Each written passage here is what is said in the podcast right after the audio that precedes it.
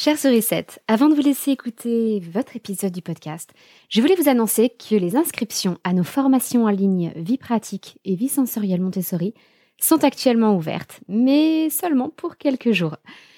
La vie pratique et la vie sensorielle, ce sont des domaines que l'on explore entre les âges de 3 et 6 ans.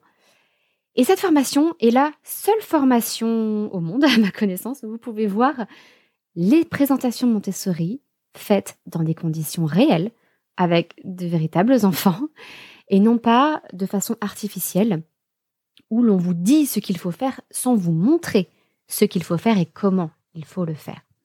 C'est donc une opportunité exceptionnelle de voir comment on peut réagir à l'attitude des enfants tout au long de ces présentations de vie pratique et de vie sensorielle. En quelques mots, la vie pratique, c'est ce qui va aider votre enfant à devenir plus indépendant, plus autonome dans sa vie quotidienne, à travers euh, le soin de lui-même, le soin de l'environnement, à travers aussi le développement de sa motricité globale et le soin du vivant, les plantes et les animaux. La vie sensorielle concerne le raffinement des sens, tout le travail sur les formes et les couleurs, par exemple, mais aussi les sons, les poids, les goûts, les odeurs, bref, tout ce que les sens ont à offrir à nos enfants pour découvrir le monde. La pédagogie Montessori n'a plus à faire ses preuves. Je pense que si vous écoutez ce podcast, c'est que vous êtes convaincu de ses vertus. Euh, ces vertus ont été prouvées par des enquêtes, des études au niveau des neurosciences. Donc si vous voulez ce qu'il y a de mieux pour votre enfant, que ce soit en parallèle de l'école, que ce soit pendant que vous les gardez à la maison, que ce soit en instruction en famille, eh bien je vous encourage vivement à aller consulter les formations vie pratique et vie sensorielle Montessori. Tout se passe en ligne, à votre rythme, de chez vous. Donc c'est ce qui vous offre le moins de contraintes avec le plus d'opportunités d'apprentissage. Si vous voulez en savoir plus, le lien est dans les notes de l'épisode que vous êtes en train d'écouter. Et maintenant, je vous laisse à l'écoute de votre podcast. À très vite!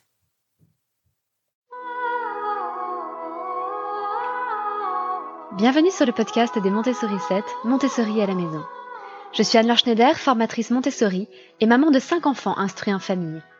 Ma mission, c'est d'aider les parents, les assistantes maternelles, bref, tous ceux que dans notre communauté nous appelons des sourissettes, à mettre en pratique la philosophie Montessori chez eux, avec leurs enfants ou les enfants qu'ils gardent. Dans ce podcast, nous parlerons donc de pédagogie Montessori, mais aussi de discipline positive, d'instruction en famille, ce que l'on appelle aussi l'école à la maison, de co-schooling et de bien d'autres choses encore. Et voici notre dernier épisode, du moins pour l'instant, dans cette mini-série spéciale pour décortiquer les objectifs directs et indirects de différents domaines d'activité Montessori. Aujourd'hui, nous abordons donc les activités de calcul Montessori, plus spécifiquement entre les âges de 3 et 6 ans, même si on fera des petites incursions sur quelques activités qui se déroulent aussi après entre 6 et 9 ans. Peut-être que je poursuivrai cette série un jour avec d'autres euh, domaines d'activité Montessori, comme tout ce qu'on appelle l'éveil ou la culture, la découverte du monde entre 3 et 6 ans. Euh, peut-être qu'on parlera aussi euh, du dessin, de l'art, de, de, tout un tas de choses. Mais aujourd'hui, restons-en sur le calcul. sachez aussi que c'est la deuxième fois que j'enregistre cet épisode, puisque la dernière fois, la batterie de mon micro m'a lâché en plein milieu et je ne m'en suis pas rendu compte. Enfin, en plein milieu. Je pense qu'elle s'est arrêtée en fait quelques minutes après le début de l'enregistrement. Donc j'ai perdu ce premier enregistrement et je vous avoue que c'est assez frustrant. Mais bon, ça arrive. C'est aussi pour ça que cet épisode sort un jour plus tard que prévu. Euh, parce que du coup j'ai dû recommencer euh, alors que je n'avais pas de, de créneau dans la journée pour le refaire. Donc j'ai dû attendre le lendemain. Eh bien, lorsqu'on parle de calcul, à quoi pense-t-on? La plupart du temps, on pense facilement à la numération et aux quatre opérations. Alors, c'est très vrai. Le premier grand objectif des activités de calcul Montessori entre 3 et 6 ans, c'est d'aborder le dénombrement et la numération. Mais allons un petit peu plus loin dans ce que cela veut dire d'aborder le dénombrement et la numération. On a parfois l'impression que compter, c'est savoir réciter 1, 2, 3, 4, 5, 6, 7, 8, 9, 10, etc. Ça, ça s'appelle en fait réciter la comptine numérique. Alors j'ai déjà abordé dans un autre podcast ce que cela signifiait vraiment de savoir compter et les différences entre dénombrer, compter, etc. Là, dans la pédagogie Montessori, on cherche vraiment à apprendre à associer une quantité un nombre. Donc c'est à la fois réciter la comptine numérique, euh, dénombrer la quantité en prenant les éléments un par un et en récitant en parallèle la comptine numérique pour savoir quelle quantité est présente devant nous. Et dans ce cadre de l'apprentissage de la numération et du dénombrement, on va apprendre évidemment aux enfants le système décimal, mais on va aussi apprendre différentes représentations des nombres qui leur seront utiles plus tard en fonction de leurs besoins. Je m'explique. On a des représentations des nombres à travers les perles dorées, qu'on appelle aussi le matériel de la banque. On a des représentations des perles avec les barrettes de couleurs, euh, également avec les timbres, avec le boulier, ou alors sur les chaînes de 100 et de 1000.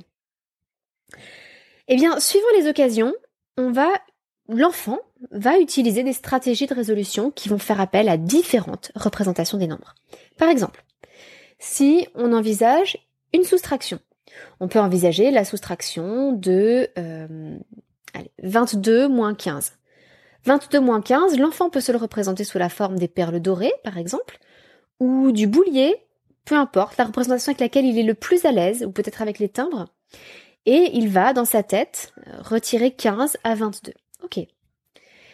Mais si on veut calculer à quel âge est mort quelqu'un, par exemple entre 1950 et 1978, eh bien, la représentation la plus utile sera peut-être la représentation linéaire sur euh, la chaîne de 1000, ou en l'occurrence là, sur deux chaînes de 1000, euh, pour arriver jusqu'à 1978. Pourquoi? Parce que imaginez le nombre 1950 représenté sur une frise numérique ou sur une chaîne de 1000, d'un de 2000. Imaginez-vous la perle numéro 1950 et puis la perle 1978. En fait, on se moque totalement de tout ce qui vient avant. Les 1900 et quelques perles, on s'en fiche. Tout ce qui compte, c'est ce dont on a besoin pour passer de la perle 1950 à la perle 1978. Et du coup, d'avoir cette représentation linéaire permet de ne pas s'affoler devant la grandeur des nombres, 1950 c'est beaucoup, et de simplement se concentrer sur la différence entre les deux, qui elle est très faible, et qui en fait revient à faire 78 moins 50. Et donc là, on peut trouver assez facilement la différence qui est de 28. Vous voyez que suivant les situations, les problèmes, les, problématiques de la vie de tous les jours, l'enfant va faire appel à différentes représentations. Et c'est le premier objectif des activités de calcul Montessori, c'est de l'aider à se forger ces différentes représentations mentales des nombres. Deuxièmement, évidemment, on va travailler aussi les opérations. C'est très juste, mais on ne va pas aborder les opérations sous l'angle de la technique opératoire uniquement. La technique opératoire en soi ne suffit pas, ce n'est rien. Si on sait faire les choses sans savoir pourquoi, un jour ou l'autre, on va oublier comment on fait les choses et on ne pourra pas retrouver la technique opératoire parce qu'on n'aura pas compris euh, pourquoi il y avait cette technique opératoire. De même, lorsqu'on va traiter des cas un petit peu limites, des exceptions, euh, des, cas compliqués, par exemple lorsque vous avez euh, des zéros qui interviennent dans les nombres, vous voyez si on fait du 2003 moins 1470, comment est-ce qu'on gère ces zéros, etc. La technique opératoire pure risque de poser problème dans certains cas. Et donc il est important d'avoir compris ce qui se passe derrière, le véritable mécanisme profond de l'opération, parce qu'alors la pure technique opératoire devient évidente.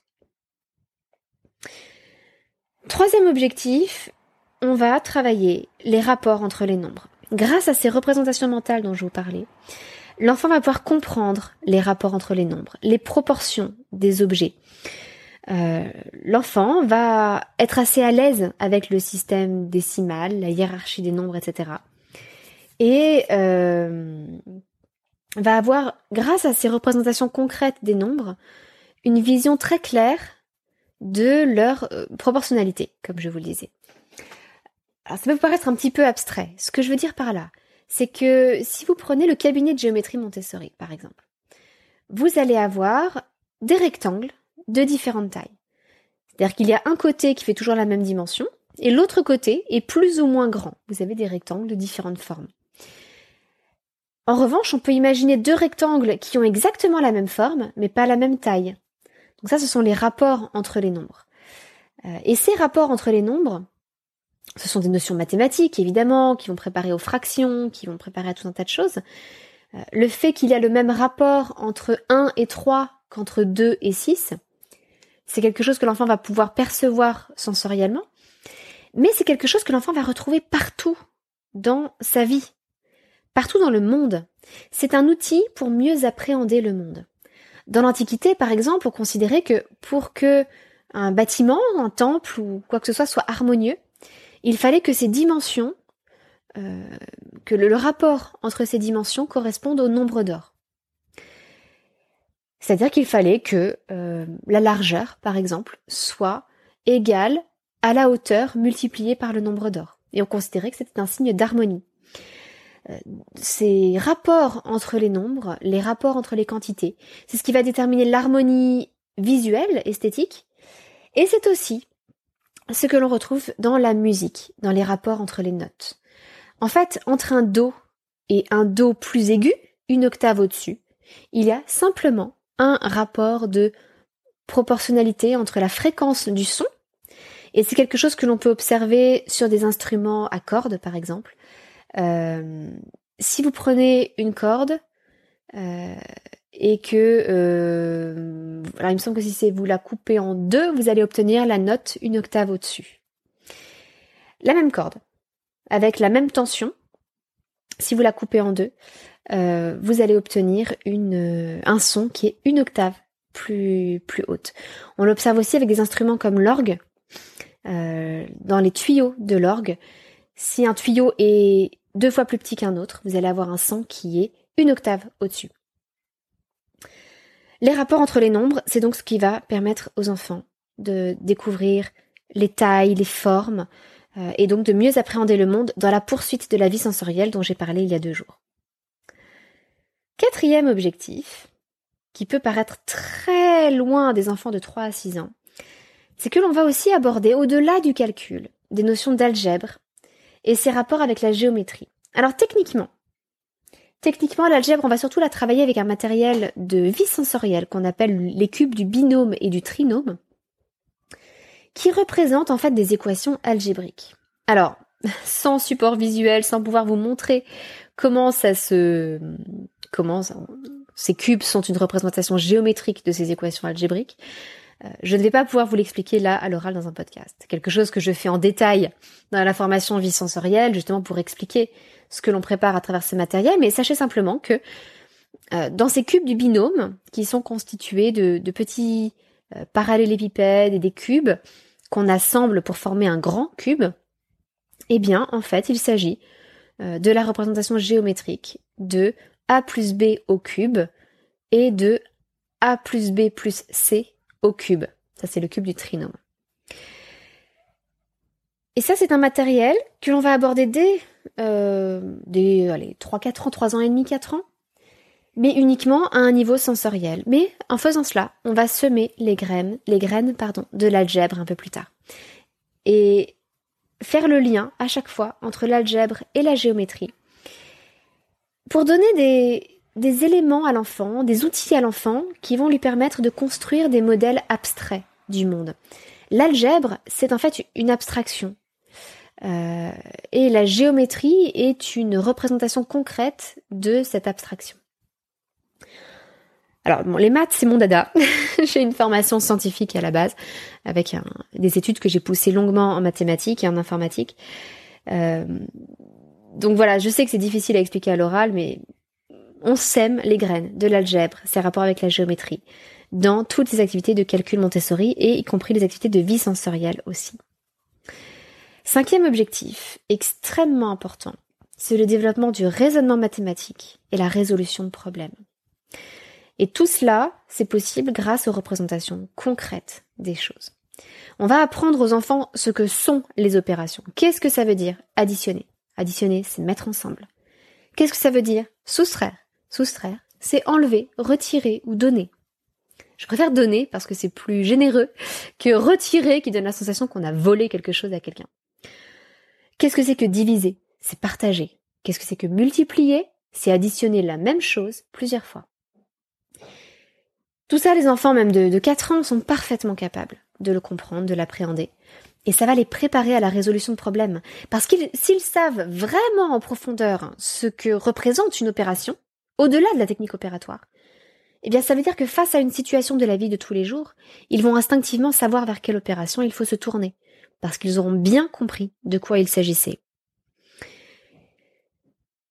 Et c'est ainsi que, l'on va donc commencer à développer le raisonnement mathématique et la résolution de problèmes chez les enfants. Sixième objectif, qui là est une grande ouverture sur d'autres domaines, euh, c'est qu'en travaillant des notions comme celle des grands nombres, à travers le matériel des hiérarchies par exemple, alors ce n'est pas un matériel que l'on aborde entre 3 et 6 ans, c'est plutôt un matériel que l'on aborde entre 6 et 9 ans. Le matériel des hiérarchies, c'est un matériel qui montre à l'enfant un tout petit cube unité, une barrette dizaine, une plaque de 100, un cube de 1000, un peu plus gros donc que le cube unité. Et ensuite, ce cube de 1000, on va euh, lui montrer une barre correspondante qui fera 10 000, une grande plaque épaisse euh, qui représentera 100 000, et un très grand cube euh, on prend un cube de 50 cm sur 15, 50 cm, enfin sur 50 cm de côté, généralement. Euh, donc ce très grand cube représentera un million. Et grâce à ce matériel, on va développer chez l'enfant la notion des grands nombres. Qu'est-ce que c'est qu'un million? Qu'est-ce que c'est qu'un milliard? Etc. etc. Et ces grands nombres, cette perception euh, concrète, encore une fois, de ce que sont ces grands nombres, ça va préparer les enfants à tout un tas de domaines qui utilisent de très grands nombres, comme l'astronomie. Les distances entre les planètes, les étoiles, etc., sont gigantesques et très difficiles à appréhender pour les enfants. Rien que la taille de notre planète Terre, hein, on est dans les milliers de kilomètres, donc dans les euh, millions de mètres. Vous voyez que c'est gigantesque. Et ce n'est que la dimension de notre Terre. Je ne vous parle même pas de la distance entre la Terre et le Soleil. L'histoire également utilise des grands nombres. Alors, on a évidemment euh, les, les 2000 ans de notre ère après Jésus-Christ, là les 2021 ans. Euh, on a tout ce qui précède quand on aborde l'Antiquité, et là on revient plusieurs milliers d'années encore en arrière. Et lorsqu'on parle de préhistoire, on parle de centaines de milliers d'années. Euh, lorsqu'on parle de l'apparition de la vie sur Terre ou de l'âge de notre Terre, on remonte encore bien, bien, bien plus loin. Et puis, ça va également être utile en géographie. En géographie euh, physique, on va parler des dimensions, des tailles, la taille des montagnes qui font plusieurs milliers de mètres. On va parler aussi en, géographie de la géologie, de la formation des roches.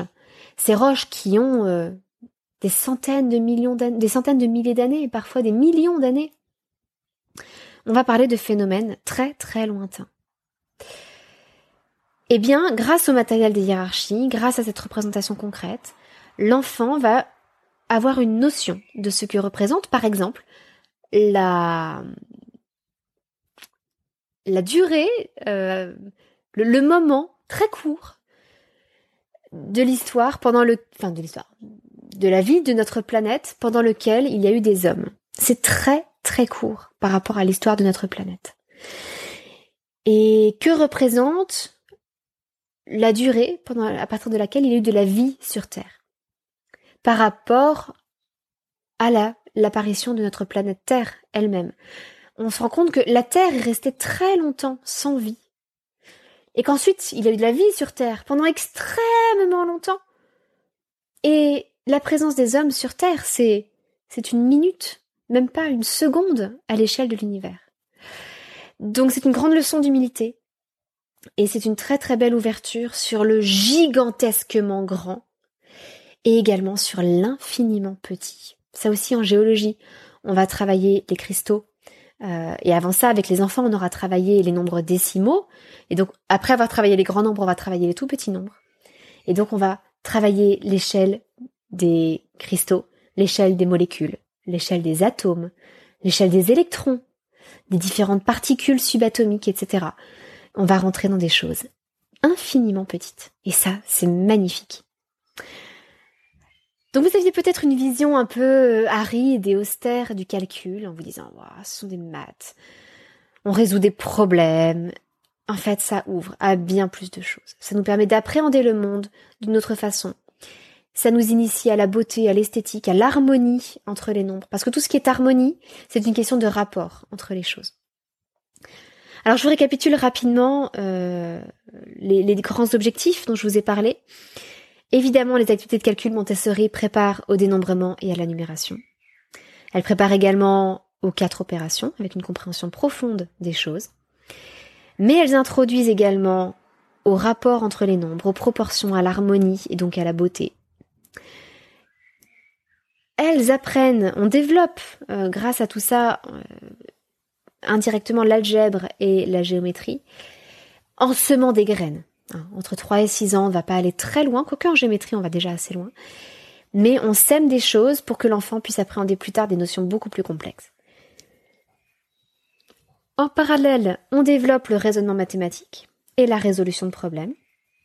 Et enfin, grâce à l'étude des grands nombres et puis plus tard des tout petits nombres, eh bien on prépare l'astronomie, l'histoire, la géographie, la géologie euh, et cet émerveillement devant la, la petitesse, quelque part, de l'être humain, et cette grande leçon d'humilité devant euh, l'univers, devant la vie, devant tout cela. Si ça vous a intéressé, euh, n'hésitez pas à jeter un œil à ma formation calcul Montessori pour voir si les inscriptions ne seraient pas ouvertes en ce moment. Euh, elles sont ouvertes seulement à quelques moments pendant l'année, mais vous pouvez aussi vous inscrire sur la liste de diffusion euh, pour rejoindre notre communauté ouverte à tous, hein, qui s'appelle le Terrier des Montessori 7, et vous serez prévenus à l'ouverture de chacune des formations. J'ai été ravie de partager avec vous cette mini-série. Si elle vous a plu, n'hésitez pas à mettre un petit commentaire, par exemple sur Apple Podcast, euh, et à me le dire que ça vous a beaucoup plu et que vous aimeriez que je, si vous aimeriez que je prolonge cette série avec d'autres domaines d'activité Montessori. Et c'est quelque chose que je pourrais faire à l'avenir, si cela vous intéresse. N'oubliez pas aussi que vous pouvez me poser toutes vos questions. Euh, et je tâcherai d'y répondre dans un épisode de podcast ultérieur. Euh, pour ça, vous pouvez aller sur... Euh, alors tous les liens sont dans les notes de cet épisode, mais vous pouvez aller sur le site des Montessori 7, sur la page podcast. Et vous avez un petit répondeur sur lequel vous pouvez me laisser votre message avec votre question. Et je pourrai ainsi vous citer, c'est-à-dire ajouter votre message au podcast pour euh, répondre à votre question. C'était un plaisir, malgré tout, malgré la frustration, de réenregistrer pardon, cet épisode et de vous imaginer en train de l'écouter. C'est un plaisir d'être dans vos oreilles une fois par semaine. Je vous donne rendez-vous mardi prochain pour le prochain épisode. Et d'ici là, je vous souhaite une excellente journée, une excellente fin de semaine. Et je vous dis à très bientôt. Votre petite sourisette, Anne-Laure.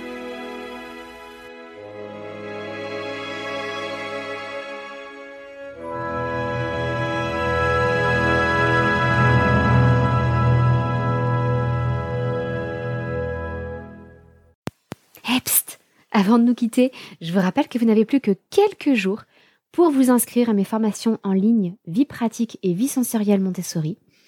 Tous les liens avec la présentation des formations, euh, les dates limites pour s'inscrire, tous les renseignements sont disponibles dans les notes de cet épisode. N'hésitez pas à suivre le lien pour en savoir plus. Et n'oubliez pas que c'est une formation à laquelle vous aurez accès à vie, que tous les avis euh, sur cette formation sont dithyrambiques. Et ça, j'en suis très reconnaissante aux toutes les stagiaires qui ont déjà suivi cette formation. Et puis que vous avez la possibilité de suivre cette formation à votre rythme. Vous pouvez le faire très très vite, vous pouvez prendre votre temps. Si vous avez d'autres enfants plus tard, eh bien vous pouvez revisionner les vidéos, vous replonger dedans quand vous le souhaitez. Et en plus, je vous explique en détail comment réunir le matériel nécessaire pour les présentations ou comment le fabriquer vous-même avec des tutoriels, avec des explications sur ce à quoi il faut faire attention au niveau du choix des matériaux, au niveau de la taille des objets, etc. Pour que vous ayez tous les éléments afin de réellement mettre en pratique la pédagogie Montessori telle qu'elle est prévue avec un matériel de qualité, mais que vous aurez réuni ou fabriqué à petit prix. Voilà, c'est tout pour aujourd'hui. Je vous souhaite une belle découverte de ces formations et je vous donne rendez-vous très vite. Au revoir.